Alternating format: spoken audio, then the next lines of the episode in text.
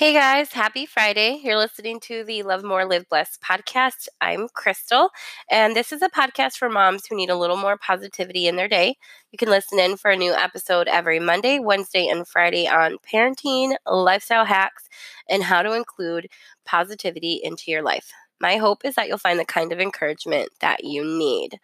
So, I know I sound kind of creepy. My voice is messed up because I have allergies totally get it if you don't want to listen because I don't know, you might have to turn me down a little bit. I might just sound like scratchy or whatever. But doing my best. Already took my allergy meds. Been drinking so much water, and uh, we'll see. We'll see how it works. So I was talking to a really good friend the other day. And just so many things have been coming out um, personally for me in these last couple months about the kind of person that I am, the kind of person that I want to be, and the kind of mom that I am. And um, I've already shared this with you guys. Know that one of my main struggles has been with positivity. I wasn't a very positive kid. I didn't feel like I had, you know, the most positive attitude as in as a young adult um, definitely as a teenager, not really. And I became a mom at 20. So I was telling my friend that the really the the biggest truth that I've just realized is that when I took on this mom role when I was 20, I stopped thinking about me and instead I felt this pressure to put on a persona of what a mom and a woman should be instead of who I really am. So I think it's really interesting to look back and see that I, you know, I took on what what is a Latina woman supposed to be like? What is a Latina mom supposed to be like? What is a, a mom in general supposed to be like? What, you know, what works um, about me or, you know, like I grew up in a really uh, strict household. So I parented the way that my parents um, raised me. I'm a rule follower. Um, that's how I was raised. I'm a Taurus. I'm stubborn. And my self worth was very much wrapped up in how good my grades were, how much I cleaned, how much of a good girl I was. And I put those same standards on my kids, even though I hated them. And oh my kids they they think i'm crazy because i like to have um, everything clean and you know i do expect them to help.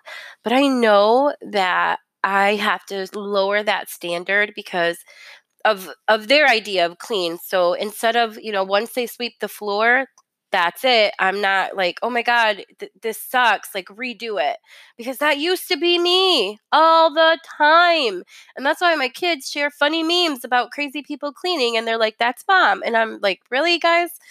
But I'm trying to be really honest and real, real, real about the way that you know I'm changing my mind and I'm I'm changing the way I treat my kids cuz I don't want them to grow up and like just be totally messed up. Like that's my biggest fear. I know it's probably yours too.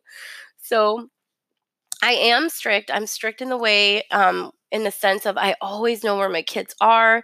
We don't do sleepovers and like with friends or anything. We do have cousins sleepover and um, very rarely they'll go spend the night like with my sisters or something but that's really rare. And they do chores and they say yes ma'am but i'm letting go of the idea that i was raised with and i was raised with the idea even though it wasn't explicitly said it was kids don't have a say kids don't matter and trying to explain yourself is talking back. Oh my god it was the most frustrating thing ever growing up is being in trouble trying to explain something but getting yelled at and said you're talking back you know and just there there was nothing you could do about it. There nobody would listen nobody cared and that's what it felt like and I don't want to make those same mistakes with my kids because I've already done it. I've already made those mistakes. Um, I have a five year old and a 12 year old stepdaughter who lives with us full time, and my 13 year old son. I've made so many mistakes with them, and I've literally had to sit here and think of all of the shitty things I did as a mom and forgive myself and tell myself it's okay and it's and that's it. It's okay. I'm sorry. And it happened and you can do better. And I had to give myself these pep talks because sometimes I let those past failures as a mom really, really bring me down. And I feel like a failure now. But we talked about this in a different episode about um, not letting your past affect your future or affect your right now, right? So we talked about that. So I'm learning I'm learning how to do that and I'm and I'm learning to forgive myself of what mom I was yesterday or even in the morning and being the best mom that I can be for my kids and you know putting on that mom role and that mom hat and just being good and loving. So I am letting go of the idea of the kids don't have a say and the kids don't matter because when you're that way of parenting, I feel like it makes your kids hate you, makes them resent you, makes them feel like they don't matter because their own mom won't listen to them, makes them feel like they have no voice, they have no say. So, these last couple months, I have been really finding myself as a mom and as a woman. I stopped caring about what my own parents would think about how I raised my kids. I w- I don't know why, but I cringed when my parents were like, "Oh, is she wearing makeup?" With my, you know, with both my girls. One of them's five, one of them's twelve because they were super strict with us and we weren't allowed to wear makeup until we were in high school even though we snuck it on anyway and i don't know why it still bothered me and like i didn't want to face them or tell them and isn't that the stupidest thing ever so i gave up caring about how my parents think about how I raise or what my parents think about how I raise my kids. I stopped caring what my sisters think. I stopped caring about what anyone else would think. And I started doing what felt right to me. So, what feels right to me right now is just me focused on loving my family and 100% focused on loving myself. I know that raising kids you do lose yourself a little bit, and that's okay. It happens. But I don't want to forget myself. And for so long, I would say, I can't go to the gym because I can't leave my kids. I don't have anybody to babysit. Or I can't go out with my friends because a mom and they need to be home with their kids. You know, I need to be home with my kids. I can't, I can't, I can't. And I had so many I can't things where this these last couple months I'm like, I can. I can get a gym membership and go to the gym. I found a gym close to my house. My oldest can stay home for a little bit when I and I take the two girls with me because there's a daycare there.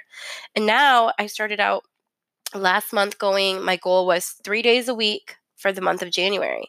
And um, I love it. So this month I'm adding in I added in one other day. So I do yoga two days a week and Zumba two to three days a week, just depending if I go on the weekends. And my confidence is better. I've met I've met um, other workout buddies there.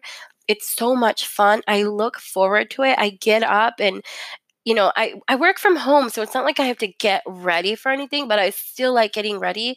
And so adding in that me time that's just for me at the gym makes my morning go better because I'm already looking forward to going to the gym in the evening. So I'm getting ready and I'm doing my hair and doing my makeup. I'm in a good mood because I know, you know what, I got to go to work, get my work done. I got to get my dinner done for my kids.